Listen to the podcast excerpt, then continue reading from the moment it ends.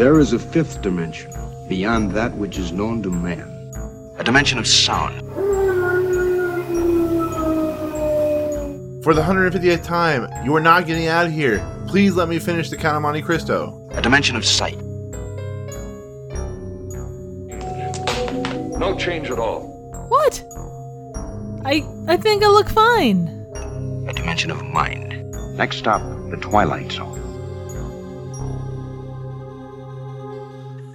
What's going on, everyone? Welcome back to the Fifth Dimension, a Twilight Zone podcast. I am as your host, as always, Nick, nine of season one of the Twilight Zone. We're back after recording from a couple weeks. You know, we took a, a week off because I had some reviews to do, and you know, our avatar was probably sitting in the cold somewhere. He just kind of wondering about that cup of whatever she has in her, you know, avatar picture there. But once again, I'm joined by Triv of Trivial Theater. Triv, how you doing? How has your last couple of weeks been since we recorded? All that good stuff. I not doing too bad. Uh could always use a little bit of uh, liqueur to lace my coffee, but uh, you know, yeah, I'm not doing okay.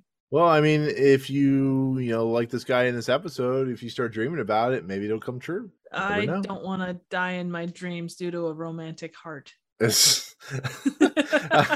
don't know if you die, but I mean, maybe you can imagine yourself having, a you know, a Scrooge like vault of, uh, you know, beer and alcohol and whiskey and. But but um, I can't dive into that. What's the point if I can't dive through the bottles of, of stuff the way that's that um Scrooge McDuck does. I mean, I mean, if he can dive through very um, hard pieces of coin, that a lot obviously he could, that would kill him. I think he would be fine diving through shattered glass and bottles and stuff.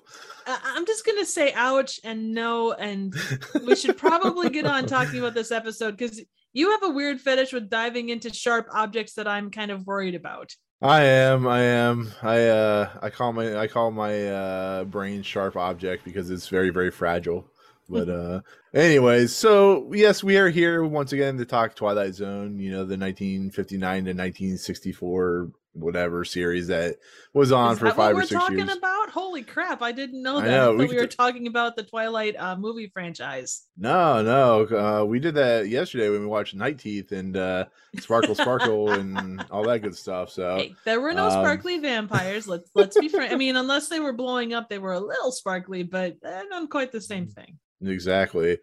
um, so before we begin, we are a Twilight Zone podcast. We talk about the Twilight Zone. We have been uh, doing this for quite a while. As I always say, we have a you know the video form that shows up on YouTube. We now have the audio form as well that shows up on Apple Podcasts and Google Play, all that good stuff. If you go to any of those and you like our content, please rate, subscribe. You know, give us stars and stuff like that, so we can be found by the community that is the uh, entertainment community and fandom and stuff like that. Because we want to make money off this one day, hopefully, maybe in the future. cool. Well, you know, if you look but, behind um, me, we actually have quite a few stars as it sits with inside the Twilight Zone logo. That's got to count for something, right? I know. I, I wish every one of those stars was a, a dollar. We'd be uh, never having to work again. You know. Yay!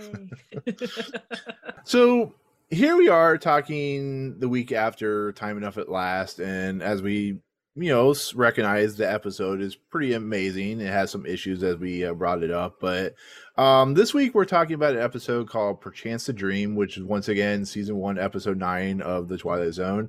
It's directed by robert florey and actually not written by rod serling this time. It's actually written by charles beaumont who the uh story is a short story based off a charles beaumont story. And you know, it's really interesting because I always thought that Rod Serling wrote almost every script of the season, or he wrote every script of the season. At some point, he started handing off to other writers. But as we've talked about, and I know Triv, you know this as well, he is an individual who is very uh, well known to be friends with Charles Beaumont, and they developed a relationship. And, you know, like a lot of his writers, he brought him on because they had interesting stories to tell. So, with that said, uh, was there any, do you remember? I guess we should start out. Do you remember this episode at all before watching it? Oh yeah, I've actually seen this one a couple times, and it is one that I remember enjoying. But I, having watched it again, even with a critical eye to it, I did still, uh, by and large, enjoy it. Yeah, no, it's an episode that I actually don't remember at all, which is really weird because I have seen this episode before. I'm pretty sure because I've seen every episode of the Twilight Zone,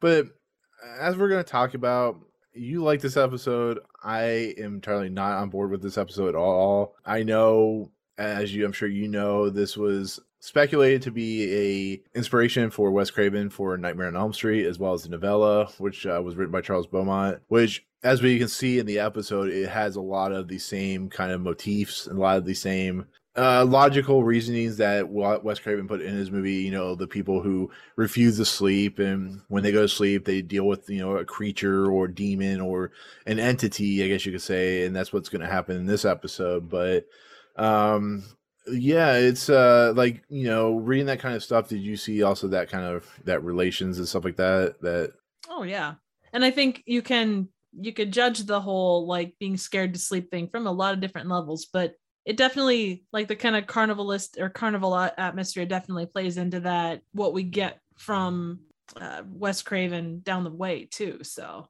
with that said, it's um the production code for this episode is 173 3 36 16, which means it was actually filmed two episodes after Time Enough at Last. Um the composer is not actually Bernard Herrmann in this time, it's actually uh, oh. uh, Nathan Van Cleave, which you can it's a really strange thing to talk about composers, but music really has a, a, very interesting impact on films and TV. And you can actually kind of tell that this isn't a Bernard Herrmann score. And even with Time Enough at Last, same thing. Is there's there's a definitely if you like listening to like John Williams or Hans Zimmer, there's definitely a look and feel to the composer that is missing here, which actually kind of put me off a little bit just on the way way it kind of moves through the the episode and stuff like that. So another thing, really interesting kind of trivia note about this is I read through um, Wikipedia, and I, I, I have no idea what I did with the book, or I'm sure there's trivia in there. I feel like an idiot for not knowing.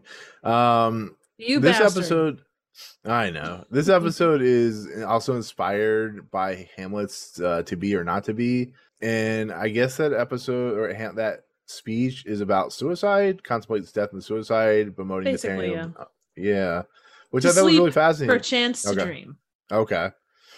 That oh, so the actual title. I I see. I have never read this uh to be or not to be, which um from Hamlet. So I, I actually I don't think I've ever read Hamlet. So so that's where perchance from perchance the dream came from, huh? Yeah, it was like to be or not to be. Is it greater to? Ah, I, I'm gonna screw it up. But it's later on. He says to sleep, perchance to dream, as part of that. So ah, see, you learn something new every day.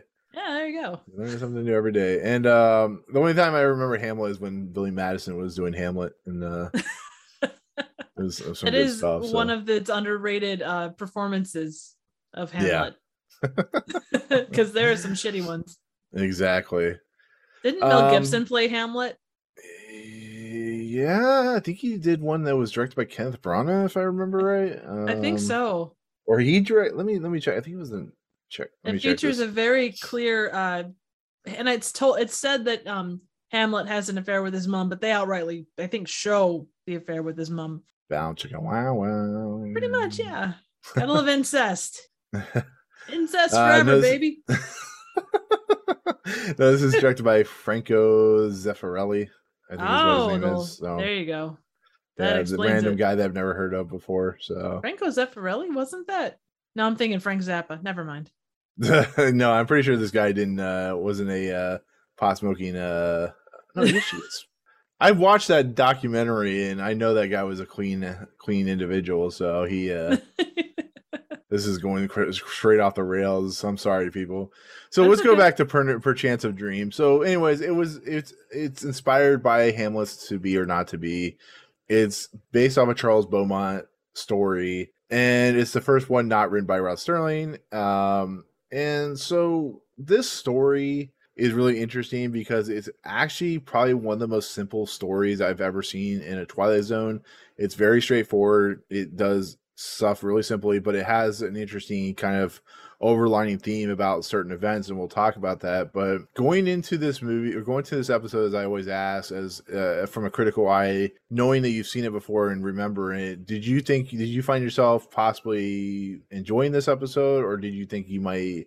like time enough at last maybe going this with a, a little more negativity did you still go in knowing that you'd enjoy it or I, I, think the Time Enough at Last has such hype around it. And I do think mm. you get caught up in that hype, and Perchance to Dream doesn't necessarily have that as much. it is more of an even keeled story.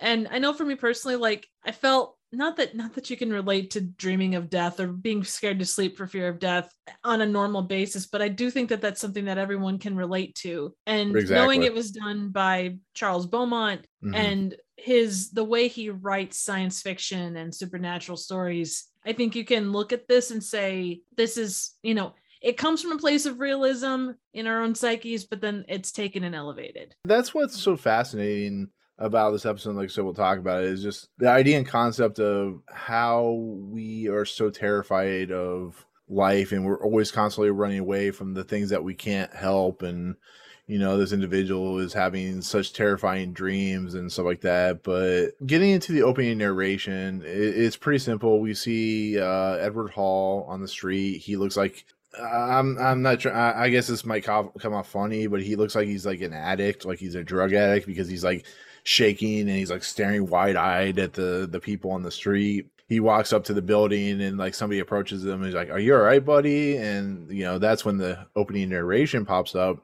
and Rod Serling says, uh, "12 o'clock noon." An ordinary scene, an ordinary city. Lunchtime for thousands of ordinary people. To most of them, the hour will be a rest, a pleasant break in, in day's routine. To most, but not all. To Edward Hall, time is an enemy, and the hour to come is a matter of life and death. So that's a pretty standard setup, pretty good setup. We're getting a lot of information about this individual just through those couple sentences about this guy is afraid of time, afraid of whatever he's afraid of, life and death. But just going off that sentence, did you let's say you've never watched this episode before, would you understand what you're getting yourself into, not knowing that there's dream logic and there's uh, this woman named Maya and this doctor and stuff like that? Do you think this would have made sense for you, or do you feel it's a little confusing? How do you feel about like the opening narration? i knew exactly what was going to happen except for i thought the lady's name was going to be sylvia and not maya Oh, okay, okay.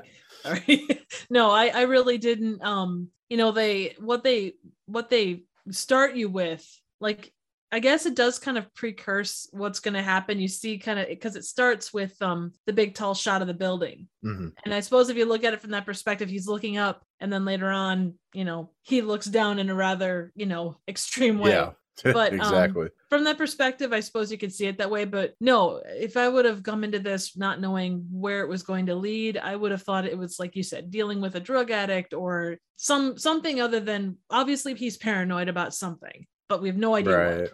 and that's what's interesting is this episode is to me one of the most twilight zony type episodes Mhm. because the episodes that deal with like paranoia and the the unknown or stuff that i think rod serling was really at i mean this is really by charles beaumont but charles beaumont and rod serling and all the writers he had were very adept at doing which is just the unknown nature of the human existence and condition. I mean none nobody knows until it happens and maybe they don't even know depending on your your belief what happens after you die. And Yeah. this is just a, a story about a guy who's afraid of something that is in his dream that you know because it's the twilight zone it's uh, affecting who he is and stuff like that. But you know we we talk actually you and i talk a lot about you know i'll wake up and i'll tell you about a dream i had and it's pretty crazy how effective dreams can be on a subconscious level in your day-to-day life and um it shows so Oh, I- yeah. I, don't know if you have anything to say on that but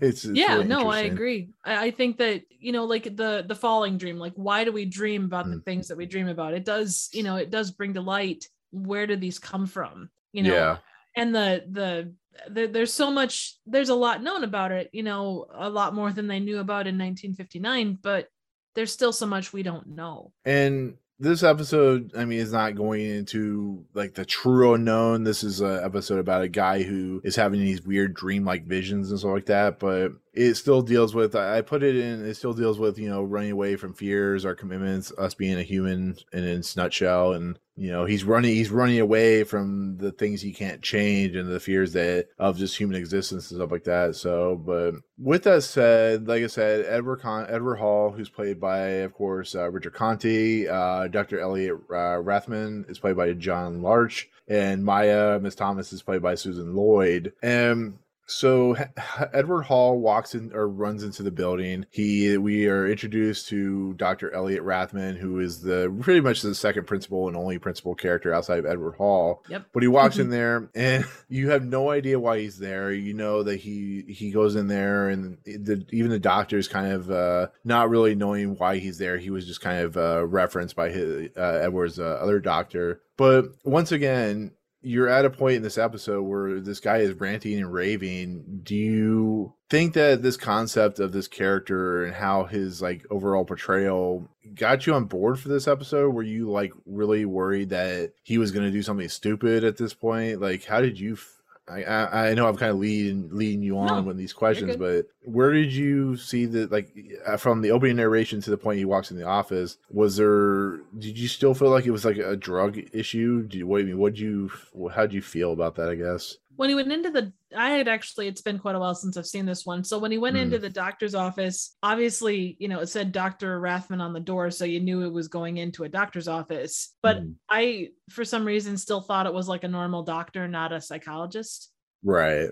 um so you know when when they move back and you see like the couch there and all that stuff it's like oh okay right he's he's a therapist kind of doctor not a doctor not like a you know turned your head to the left and cough type type of doctor um so from that you know like it you you know when he starts going in and talking about all the stuff that's going on you get the idea okay this is what he's here for da da da da da da da da so yeah i i, I you could still be drug oriented at that state um if you came in. And i mean he was on drugs but it was for his heart not for you know like something to keep him awake or like an antipsychotic or whatever Right. And um I don't know if this is 100% true, but I was looking up the uh ancestry of Rathman and it's a German occu- occupational name for counselor or arbiter. Uh but it is also in Hesse also is executioner, which I think is kind Eh. of interesting. oh yeah well and it generally fits yeah Yeah.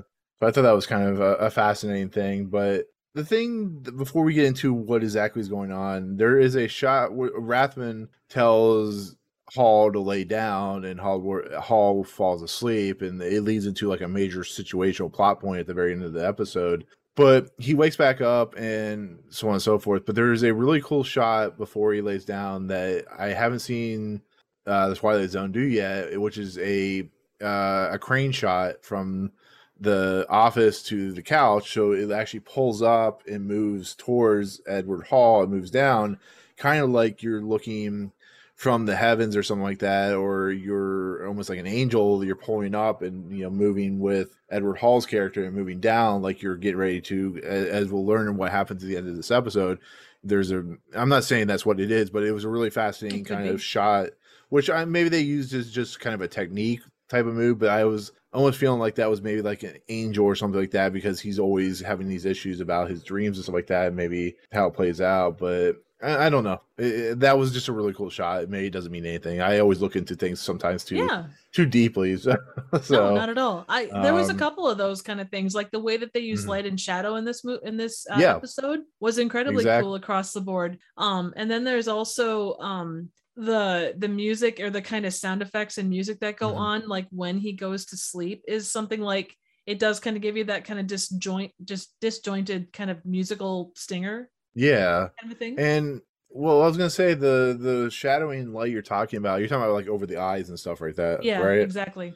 That that's a really interesting 50s and 60s technique that I always enjoy because you always see it like it's used even in like Wizard of Oz in the 30s mm-hmm. and I think it's to show the emotion in the eyes and it kind of brings it out to make it because it's all black and white it makes it it gives it more of a pop but it, it it has an interesting feel to it because especially in this episode because it's how deep and dark and disturbing it gets the idea of just focusing on the eyes which give the most emotion like if you ever watch a, a movie where characters in a lot of makeup you can always tell who the character is just by their eyes and how emotionally resonant it is and i thought that was fascinating but yeah that's it's a very cool technique that they do in this this episode as well and i'm sure they do it in other episodes but Oh yeah. um, there is one other cool shot in there too. Um, Yeah. you're talking about just the kind of interesting shots. There's a Mhm. close-up shot. He talks about this boat on the wall that he relates back to a story that he had when he was a kid Yeah. about how he stared at this picture on the wall and made it move because his imagination was incredibly Mm. good. But it goes from this close-up shot of the boat over to his face, and just it's a it's a really quick like a, a whip zoom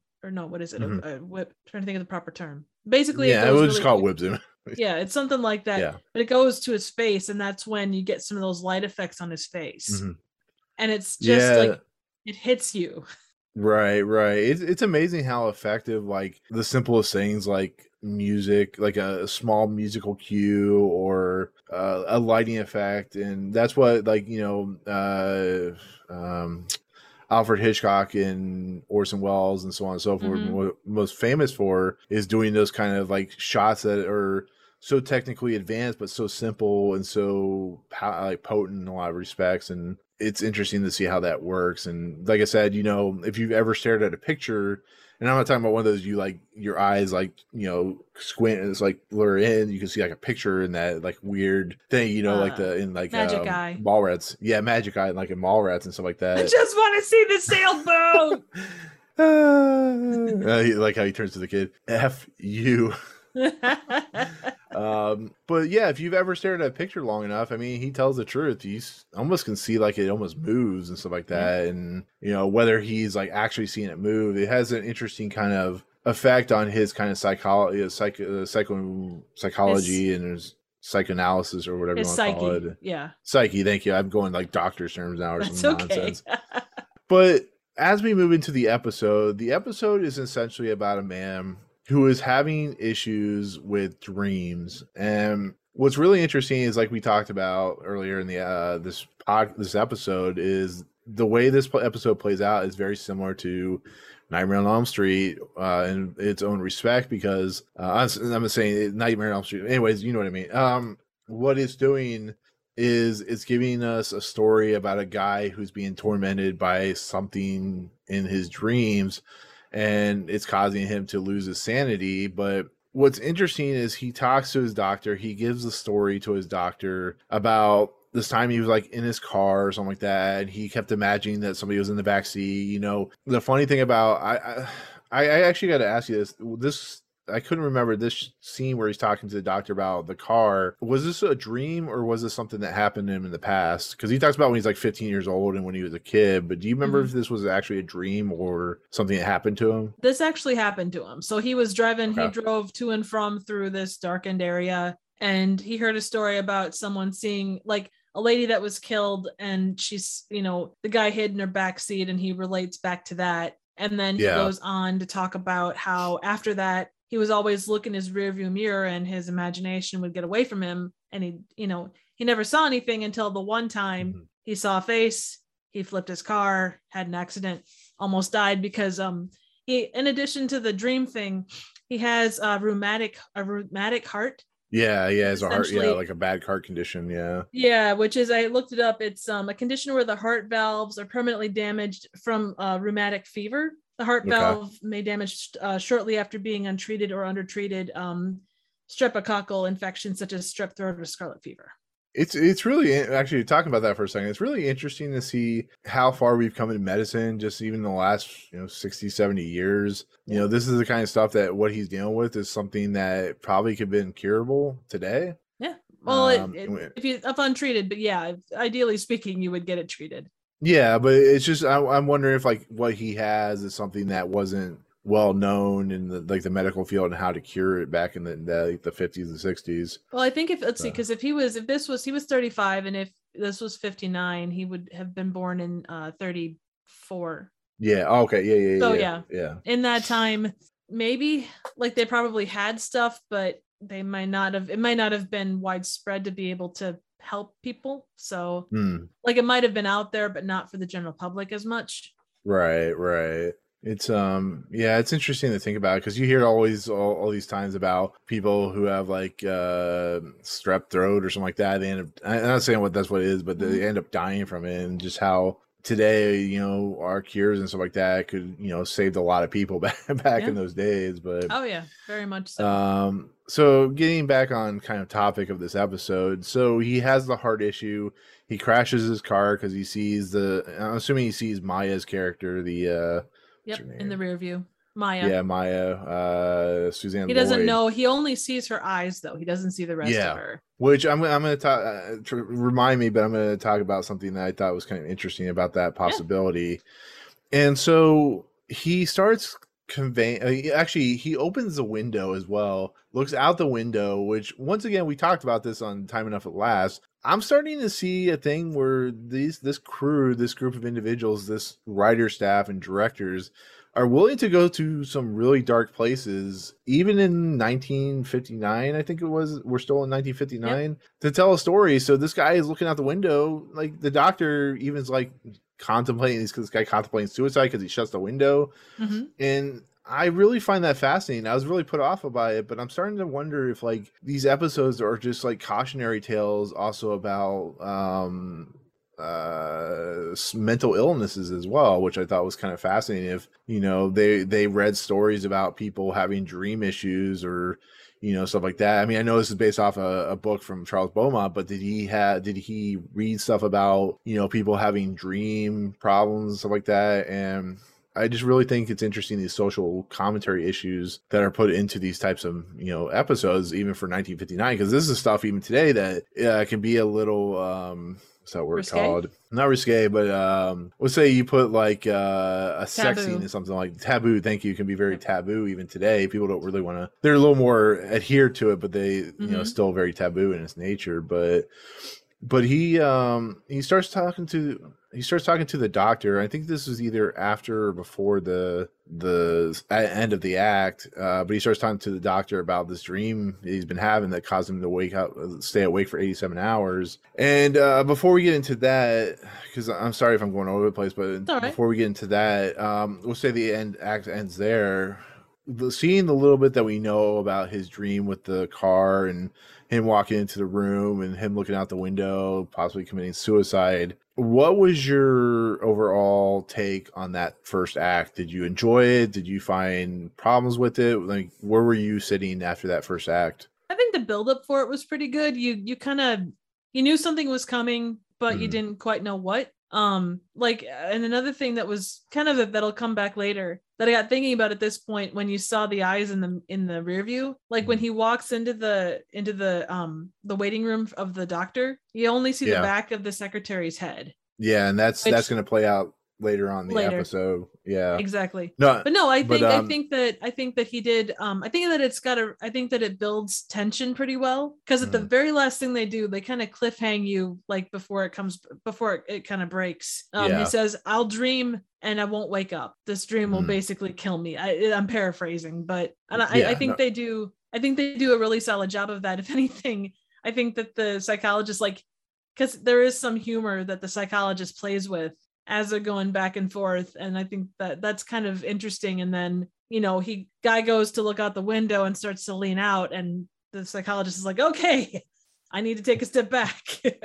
Yeah, because um, I know psychologists use things and patterns and concepts to kind of get into the working mind of how an individual um, like perceives things. So I, I don't necessarily think I was on board with Dr. Rathman. I think he was a little too simplified for a doctor. I mean, yes, the window thing is you know prevalent and stuff like that, but uh, maybe it's the fact that he in a Twilight Zone episode maybe had to make it a little more simplified. But I thought Edward Hall's character was interesting, a little too over the top in his nature, the way he talks and the way he acts. Um, knowing from you know because he's under a lot of stress, he hasn't slept. Knowing from four days of not sleeping, I don't know how many days you've gone without sleeping. I that know I don't not like oh not four hours i'll tell you what you see things it's crazy it's not something i'd ever recommend but i've done it but i don't act like this um i don't you know i still had crazy dreams when i actually slept but I don't know. I, I just think the the idea of this character and what he's doing is a little a little too over the top and silly for an individual. I think you know the idea of his dreams and stuff like that has done been done better since, but I just didn't buy this Dr. Rathman at all in the the first part, and I think he's even. I think until the very end sequence, I don't think he really adds too much outside of just being the audience surrogate as a listener to his story. Mhm. and maybe giving a little bit of advice and we'll talk about that but i mean do you do you agree with that do you find fault in that statement i mean what are you overall I what's your that- feeling I think that you make a good point. I mean, he definitely Mhm. doesn't. He plays. He. It's like the old saying about "I play a doctor on TV." I mean, it is more that perspective Right. than anything else. yeah But I do think, like, I, I think the idea that he kind of because you, you got to have someone to bounce those stuff off of, and I think that, as you say, he does he does act as audience surrogate. Mhm. And you know, when he first comes in, I you know, psychologists at the time were portrayed as you know a little bit more simple, I guess. You know, they weren't going to go in depth. Okay, I'm going to you know subscribe or good lord, I'm going to prescribe you you know this and that and the other thing or oh well this is clearly the sign of a deranged mind or you know whatever it's going to be um you know it is sort of played like when he comes in he has sort of played just a tiny bit for humor trying to lighten the mood with the guy you know and kind of say okay it you know let's let's talk you down from this place let's you know he's trying to break the break the tension i think more than anything else but he definitely Right. serves as an audience surrogate there's no doubt about that Yeah, exactly. And it's um it was it was just weird to me personally. It's weird from knowing what it's like to not sleep for so many days to see a character kind of put it like a almost like a, a comedy act in a lot of respects. That's just my personal opinion. It was understood an episode where there was and I don't want to fault Charles Beaumont because I was looking at some of the first movies he ever worked. He worked on something called Queen of Space, Queen of the Space, or something like Outer Space, or something oh like yeah that. i know that Um, movie Oh, you do? Okay, I'm assuming it's very campy in its own right. It tends So- to be. At least from what I remember of it, it's been quite a while, but Right. And I know he's a great fictional writer. I know he's very famous for what he does. But sometimes, like a writer, you know, especially J.K. Rowling, for example, translating the writing portion to script portion, it, it takes a level of finesse. Um, Right. You've seen this through Stephen King as well. Level oh yeah. they they don't have yeah exactly and it doesn't take away from the episode having a lot of interesting messages messages about fear and uh, commitments and you know the causality of how we are scared of what is the unknown but I just thought the scripting was a little offbeat, and of course Charles Beaumont. If I read this right, he he has written more. Oh, it's actually not the right one. Uh, he's written one, two, three. Four, let's just say he's written like twenty five episodes Mhm. of the The Twilight Zone, Howling so he Man is gets much. amongst those too. Exactly, that is a perfect episode. you talked about um, was it the Prime Mover or the Uh, Painter's Printers- Devil? Printer's Devil. Printer's Devil, yeah. Yeah, he did Living Doll. He did um Queen of the Nile wasn't that great, but he's long distance call. I think I actually didn't like that Mhm. one. Um as we talk about working. But anyways, uh he he he, he learns to craft his own his craft and stuff like that. And for a first effort, it's not bad, but I'm not like, you know, on That's board okay. with this. Yeah. So right. anyways, we move I know, right? I'm going off. Forgive you this tangent. time, but you do it again, and I'm gonna have to, you know, lay the smack down. You're gonna write, you're gonna put out that shirt, stop tangenting. Yes. Well, I tangent myself, so if I were to wear that, I would be a hypocrite. so anyways we come back from the the break and stuff like that and this is where we get the crux of the episode. We basically learn why he hasn't slept for 87 hours which is a long time as we are all aware i've just said. And what he talks about is he's at a carnival and it's very much in a kind of way they like move like the angles and stuff like that. There's really something off about it. And he goes up to uh to shoot the uh targeting gun game or whatever and he sees um a gentleman introducing a woman who we don't see until he gets close to it, and it's Maya the cat lady. And to be safe to say that Maya the cat lady is a very odd person, a very odd human character, individual, uh, played very well by the by the actress. Um, what's her name again? I always forget her Susan name. something or Susan Lloyd. Yeah, she's absolutely fantastic as the as the weird, creepy woman. There's something that uh, Edward's character, Edward Hall's character, starts to feel really off about this dream, and he walks away from Maya as she does her dance. He starts to become kind of um, a little uh, hypnotized by her character. He Mhm. walks over and he sits down as he walks away, and she approaches him, and she actually almost like uh, gets him to go with her to this tent, uh, uh, Funhouse, this is called. Pays fifty cents. He walks in, and there's like all these weird creature things and all these weird like devil looking things like uh, Mhm. animatronics i can't remember if it's this one or the second dream he talks about where we see like this uh monkey looking uh yeah, that, that's the the fun house. is it the, I, Yep. i'll be honest with you i laughed because it was a really cheesy kind of a, a really cheesy looking thing but this first dream that he has it's really unsettling it's really uncomfortable it's really creepy do you agree like was do you feel that it, it worked as a kind of unsettling nature about why he's not able to sleep or is there anything you have to add to Oh, yeah. talk about that I think it definitely could creep you out if, if you were the thing Mhm. is, and it wasn't even so much like because they did a great job with like the angles and kind of the there is an unsettling aspect to that, the way that it's Mm. shot, um, and the way that it moves. And it they did a they did a tremendous job with that. But I think bigger for me was the fact that and I mean sometimes you can acknowledge that you're in a dream when you're dreaming, but both Yeah, him yeah. and Maya acknowledge the fact that they're in a dream. They both understand it, which normally isn't the case. Yeah, because if you know anything about dreams, there are certain ideas and theories that there are certain people who can uh, affect their dream. But most of the time, you're just kind of like this camera in your dream, and you're just kind of following along as your story kind of plays out and whatever insane nature your brain is going in. And the fact that he's able to acknowledge that he's in a dream is a really fascinating thing because it plays into the um, scary nature of is this reality? Is this something that is uh, perchancing to death? Or presenting a dream. I mean, it's really kind of a fascinating concept about, you know, it's not really gotten into a lot of depth, but the fact that he knows it's a dream is really telling about his mental state Mhm. and um, about the um, the forces working in his brain. So, Very much so. yeah. well, I think too his like the imagination aspect, the fact that he has a Mhm. very strong imagination probably plays into being able to have that. I, I think it's called lucid dreaming, where you're Yes, aware yeah, that you're in a dream. Yeah.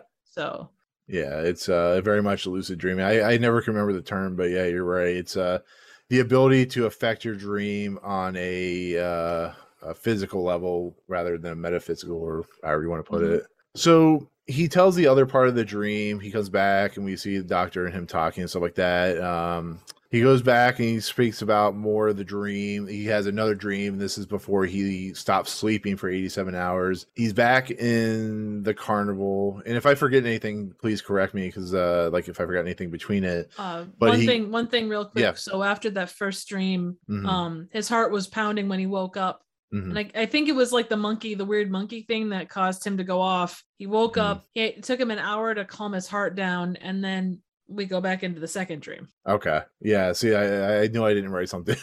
There's a couple of things I probably didn't write down, but um, so he he goes back into the second dream, and this time she somehow has control of him, and she's doing the weird laughter and stuff like that, and she forces him onto a roller coaster, which is not good for his heart, especially when he had uh, heart problems with after the monkey creature or whatever. But she gets him on there and i know it's 50s 60s but it has some of the worst like uh, uh i can't remember what that screening It's, effect uh, is back. I think it's back project or it's um something projection. Re- rear, projection? projector. Yeah. projection, it, it's awful. It's like really awful. You can tell it's rear projected. You can tell it's you know stock footage and stuff like that but that's not the uh, that's not the point of the, the thing. The point is he's Maybe that's what scared him was the terrible rear projection. that's what made him kill himself. Yeah exactly. But but anyway he, he's being led up this he's led up to this the the hill before the the the the downhill or whatever. And she's like jump off. And that's when he wakes up but she keeps trying to have him jump off like she's trying to have him kill himself and that is a really fascinating thing to see because it's really scary in its own right but if somebody is able to affect you that dramatically in your dream to make you you know almost die in your dream that's a, a pretty one either overworked brain or there's some really interesting entity forces working in his subconscious that mm-hmm. are you know it, it- like what what what i guess the question is what about this character edward hall what is making him do this what is making him see this like i was this is where my kind of main problem is like he's telling these stories about things he's seen in his dreams and i know he had stuff in his childhood but what exactly is the the catalyst for it? What is making him do this? Is it is he overworked? Is he overstressed? Is he really seeing something that's like an alternate dimension type situation? I mean, I, I don't know. I was really just kind of maybe a little confused by it. I, I don't no, know. understood. And I I can't say that I have an answer outrightly. Um, I, I I kind of interpreted the Maya the cat thing two different ways. One was the fact that Mhm. she was trying to get him, trying to push him over the edge to die, or pushing his heart over the edge. The other side, from a modern perspective, was almost you know like, you know, this is a dream. It's almost like a Matrix thing, like jump. You know, this is all. I mean, not to say Matrixy, but kind of Matrixy Right. but I don't think And- that was I, that was definitely not the I don't think that that was the the point of this Mhm. particular thing. I think it was that that subconscious thing which we don't get much into him other than the fact he's a draftsman, he lives alone, he's got a no no pre-existing conditions beyond the heart thing. Maybe it was the fact that he couldn't do all that stuff.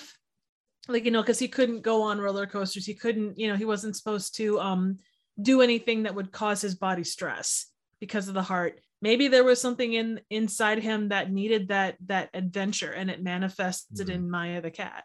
Yeah, I mean that's that's a possibility because you know having something like that and having the ability, you know, not to be able to do it, and you're living everyday life because it's really interesting to see an individual at the beginning of the episode and you're seeing this rat race situation and then you're seeing this gentleman on the outside it's almost like he is maybe saddened by the fact that he can't be part of that or maybe he feels like an outsider and it's caused him so much stress in his life that he's now having nightmares or visions as he claims or whatever he's having and it's truly affecting him because or that or he's woken up like neo and he's realizing that there's only a certain amount of time because he even says like i here- here's my dreams i only have a certain amount of time left and maybe he is just his conscious just kind of coming to a realization that he is just i don't know something something different maybe? I don't know. I don't know if that makes sense or not.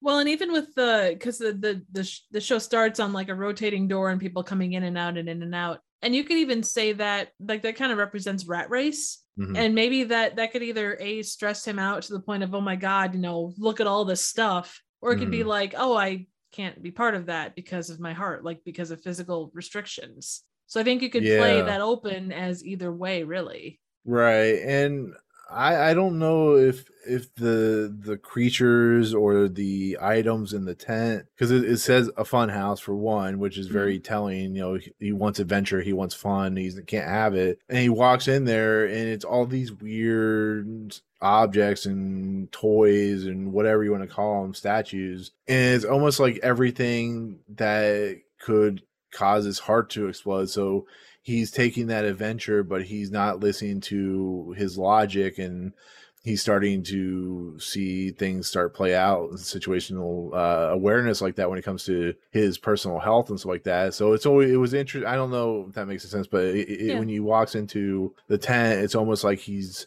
trying to be adventurous but it ends up going sour when he sees that monkey like creature uh, just kind of walking by and causing the the heart arrhythmia Right. or whatever he has so I wonder too if Maya was maybe like reckless abandon, like that reckless abandon part of his mind. Yeah, that's a that's a good that's a good point because if you think about it, she's very outgoing. She's very you know wanting to move forward, like movie move uh, into excitement, to adventure, go on this, go on that. Let's go into the fun house where I'm sure you're gonna die, and you know.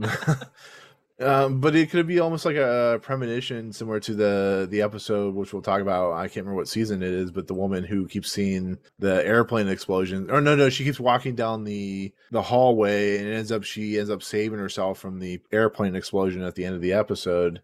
But it's just it's really interesting. There's a lot of like you know a lot of theories about where this character is going in these dreams and how it is affecting him, and it could be there's a premonition of his death, or it could be some underlying force, or like you said, it could be his wanting of something more that he can't have, and it's starting to uh, physically and mentally affect him. And you know, as we see what happens in the end of the episode, but he- the we get to the point where he's at the top of the hill of the roller coaster. She's telling him to jump off, like uh, excitement or something like that, and that's when he wakes up, and he's worried that if he goes back to sleep, he'll get to that point and he'll Mhm. end up killing himself because he is too much excitement his heart and stuff like that. And he decides to leave the the office at this point to uh, whatever he's going to do. I don't know. He just, anyways, he leaves the office even against Dr. Rathmann's, uh, you know, Advice. his yeah advice. Thank you. Mhm. And he, as this big uh, reveal happens, we see that the receptionist is Maya, who is a different named woman in this, uh,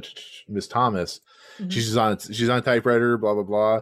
And what was interesting about this, and I you, you can also elaborate if you want to as well, is I think when he goes into the room, he saw Maya or he saw Miss whatever uh, Miss uh, Thomas, and somehow he his mind kind of interjected her character into the story um, because when we see how this episode ends, it's almost like uh, it's almost a, to me it's almost a conclude a foregone conclusion that he saw her walking in or when she walked in or when he talked to her and it Mhm. became a part of his story Going back just a little bit, when he had the Mhm. car accident, all he saw was her eyes. That's that's Yeah. kind of it. So that did leave it open as to how she looked.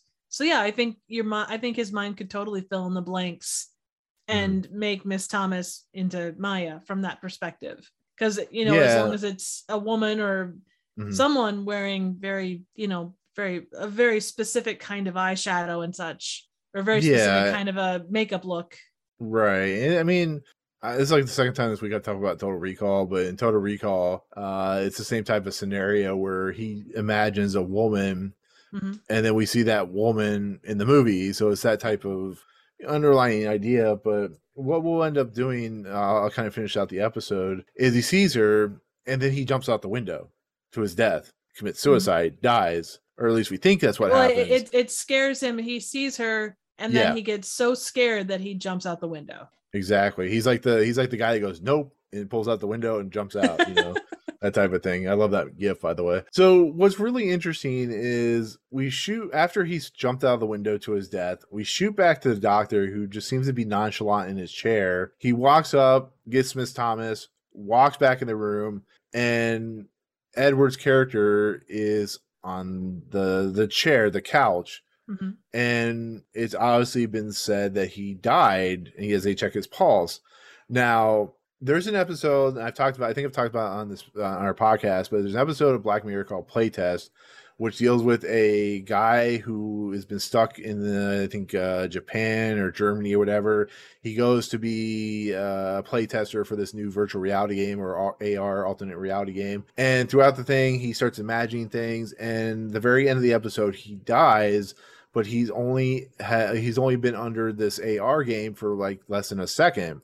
Mhm. So what I really thought was fascinating about this whole idea is it, we talked about and we actually may have talked about this before as well, but the concept of dreams, the concept of how our brain works, our how our body works when we're asleep is similar to like something like they talk about in uh, Inception, where the outside world, the normal world that we're talking in right now, is going at a 60 minute pace, hour, 12 hours, 24 hours a day. But a dream, when you go into the the dream, you could have what seems like a 12 hour dream and only sleep for five minutes. And it's because your brain is working at such a quick pace to kind of, you know, it's not overloading, but it's kind of the way the brain works is just it's uh, information just kind of moves quickly when you're asleep and you're resting.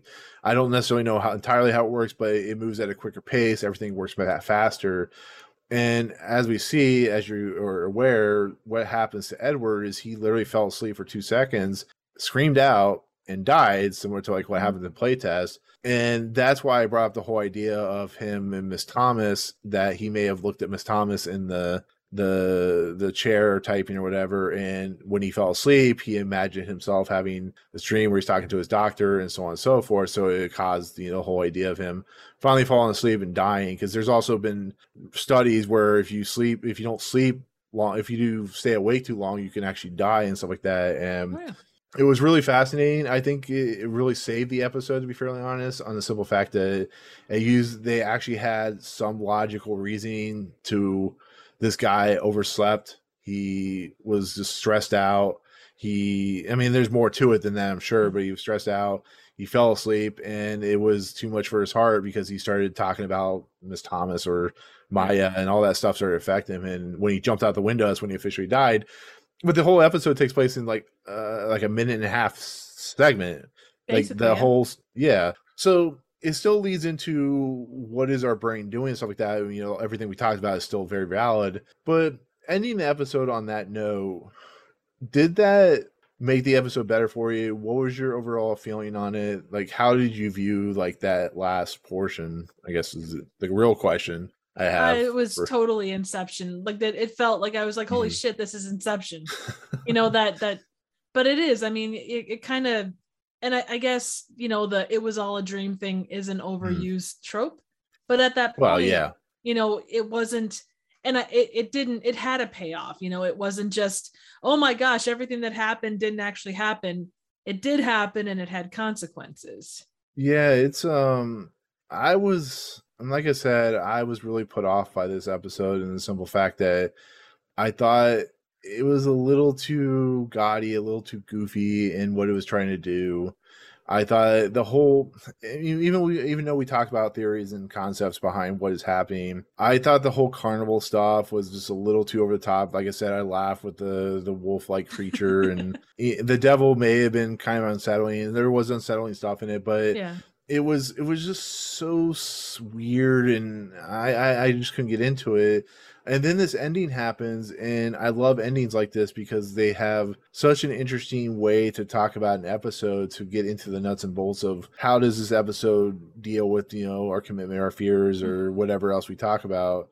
And it literally is an interesting concept of it only takes place the between the time he gets up to the office to the time he lays down is literally like a minute and a half of the actual episode. And i love when they do that kind of stuff. That that just makes it for a very kind of wow it's just you told a whole fascinating episode that takes place in this short amount of time that still feels like a, a really interesting concept you delivered on the fact that this guy is having this issue and he didn't survive and which is really fascinating which is what he's always afraid of so. And um it actually makes me wonder if even the beginning stuff was ever even real was it was it literally like he went up and you know because like i said mind plays tricks on you but Yeah.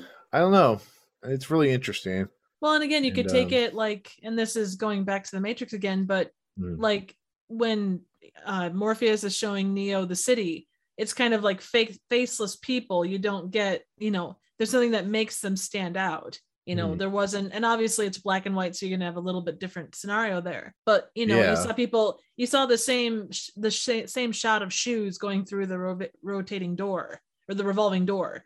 You saw, you know, the same kind of people, same kind of haircut, same kind of glasses, same kind of business wear going in and out and in and out. So yeah, I mean, it's Yeah. quite possible it could have been. Right. And that's really interesting because we I like I said before, we're so f- laser focused on making money. Like we talked about, we talked about off the air. We were so focused on making money, about having families, uh, having this and that, that when we have stressful moments and we have um, worrying moments, it's almost like it takes over us Oh, as yeah. humans.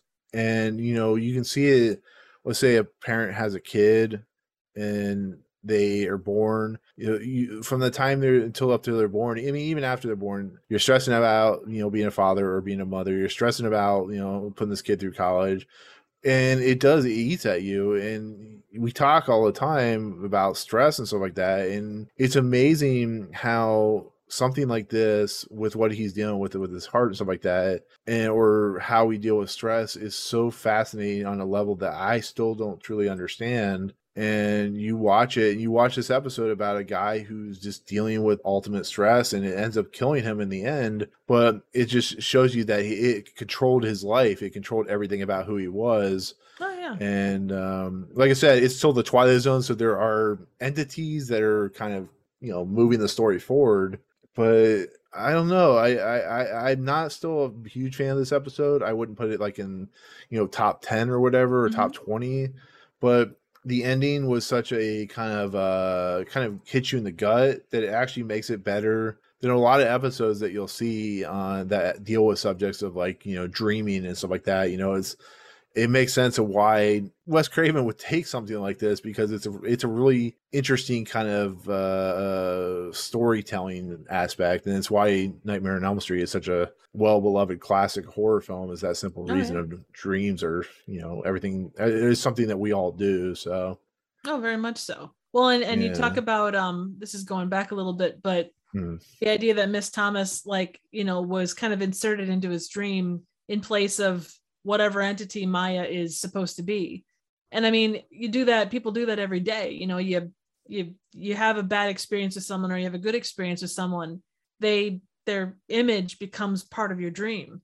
Yeah, that plays in quite a lot. And the funny thing is, like, even what makes it also really interesting is the carnival isn't the problem that he's having is the fact of what the carnival represents is what his stress is doing to him it's what his mind is doing to him.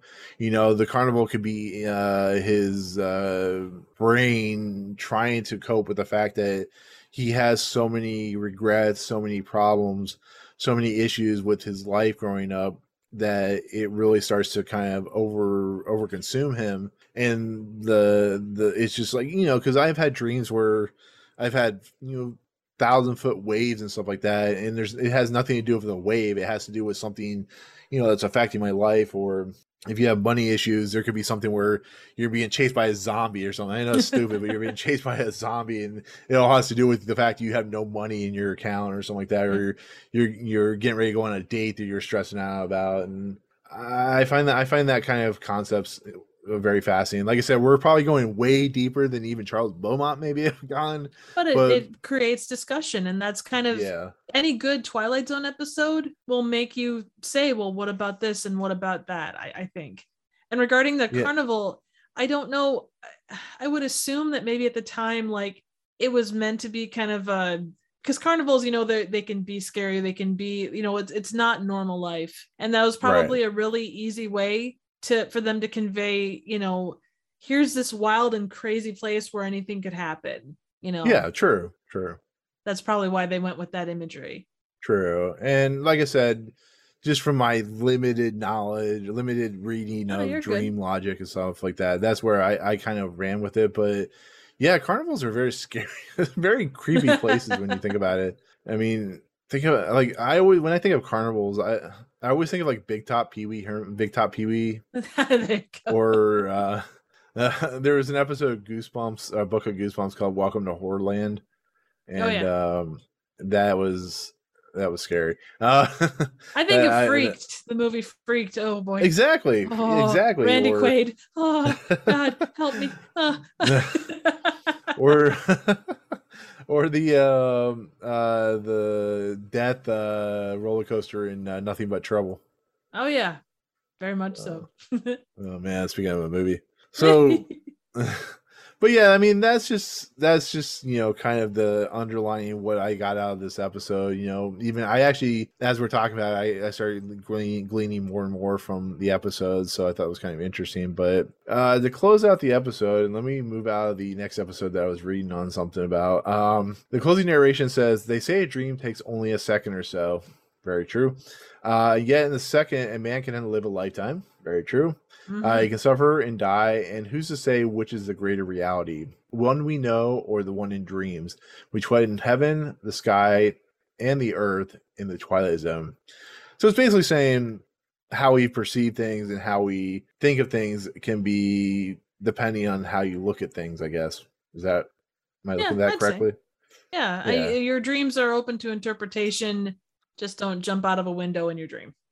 exactly. You might not you might not live through that. Which I, I, I thought was a very interesting kind of um like we said with the time enough at last, it's very interesting how even in fifty nine they were willing to take these chances and I mean most most movies you watch in the theater in nineteen fifty nine or especially horror films Uh, are it depends where you go. weird creatures. Yeah, Oh, yeah, it depends. It, I mean, it depends. It depends on what kind of movie you're talking about. I mean, Mm. I think there was that, but it had to be done in very different ways because there were a lot of movies that did talk about suicide and you know things of that nature. I mean, look at look at old Looney Tunes cartoons and regarded, yeah, they're cartoons, so you know what, you know, a cartoon cat putting a gun to its head isn't going to be the same as having you know Burgess Meredith put a gun to his head.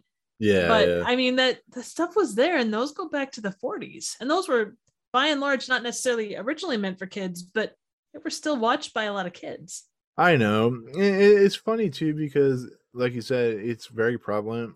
But you don't think about that. You always think about, you know, the fifties and forties being very wholesome, and uh, they really weren't. they really They were weren't. wholesome. showing- They they, they were more wholesome than we are today, but they were. It, it was was, ju- a it's just- different kind of whole. It was a different. It was a different kind of wholesome. Like Mm, it, it is. It was like you know you couldn't sleep in the same bed with someone else. You couldn't. You know they barely showed people pregnant. They didn't show toilets flushing. They didn't show all these basic things. But yeah, Yeah. I mean they did it in but a such gun a to the head's where- fine. Yeah, exactly. you wanna you wanna be hit in the head with an iron or a brick? How about it? Yeah, totally.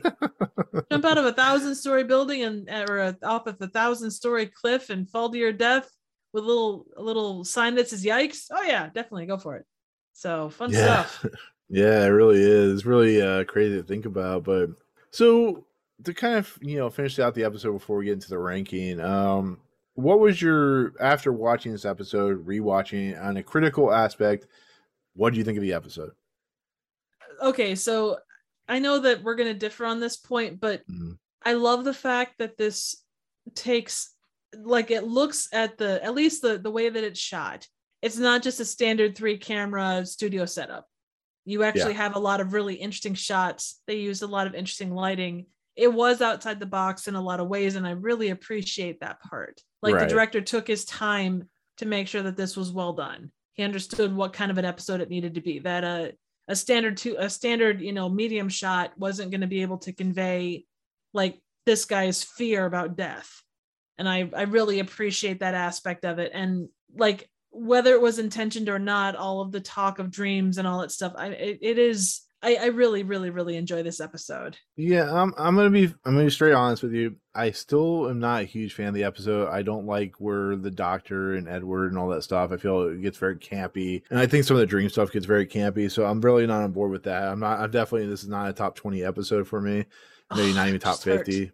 but the one thing I can say about this, and as the episodes get more and more, and we start getting more and more comfortable, when an episode can have a discussion, a, a very meta, not meta, metaphysical discussion, very deep In-depth. discussion about, yeah, in depth discussion. I, I go with weird words apparently, but in-depth okay. discussion is a much easier word. Um, that definitely helps improve the episode. Mhm. I'll be fairly honest. When we can talk about and we can actually have, you know, all seriousness. When we talked about the 16 millimeter shrine, we talked about some very interesting stuff with that episode, but we didn't really find like the huge amount of deep stuff in that episode. And it's the same thing was like, where's everybody? But this episode has a lot of deep discussions and stuff like that.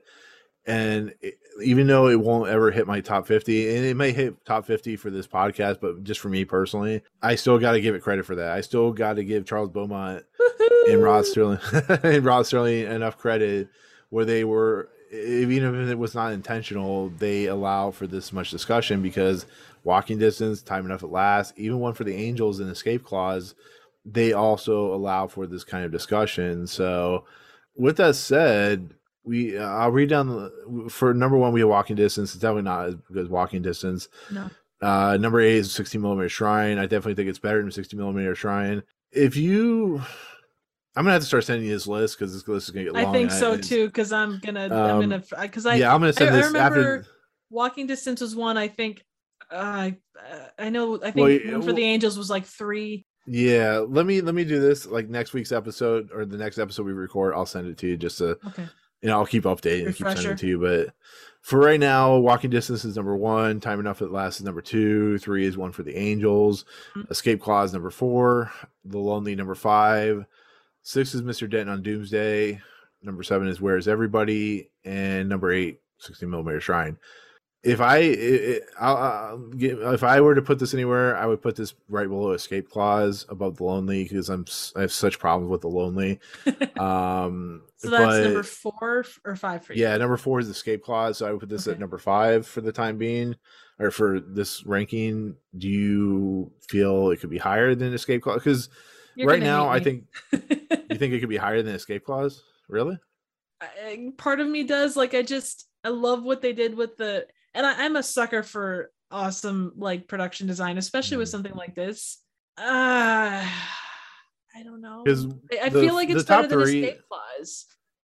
Okay, because I the top three, I don't think, are they're way better than this episode. To be honest, um, well, let's kind of So, break so it goes. It's walking distance. Time enough What's at number two? last, Time enough at last, and, and, and and one for the and- angels. Yeah, I I I think it goes right below one below the angels for me. Well, let me ask you this on this kind of do you think because of the discussion, because escape clause is more about the a hole version of an individual, Yeah. do you think that's the reason why? Or I, I think that other- probably I think that probably plays in quite a lot because we had quite an Mhm. in-depth discussion on it and it does it does raise a lot of questions.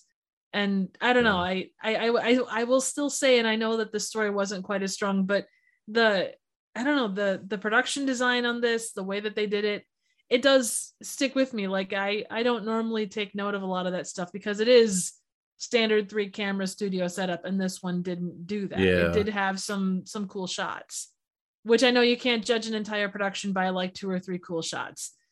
Yeah, Uh, and no, no, no. Well, no, go with me on this.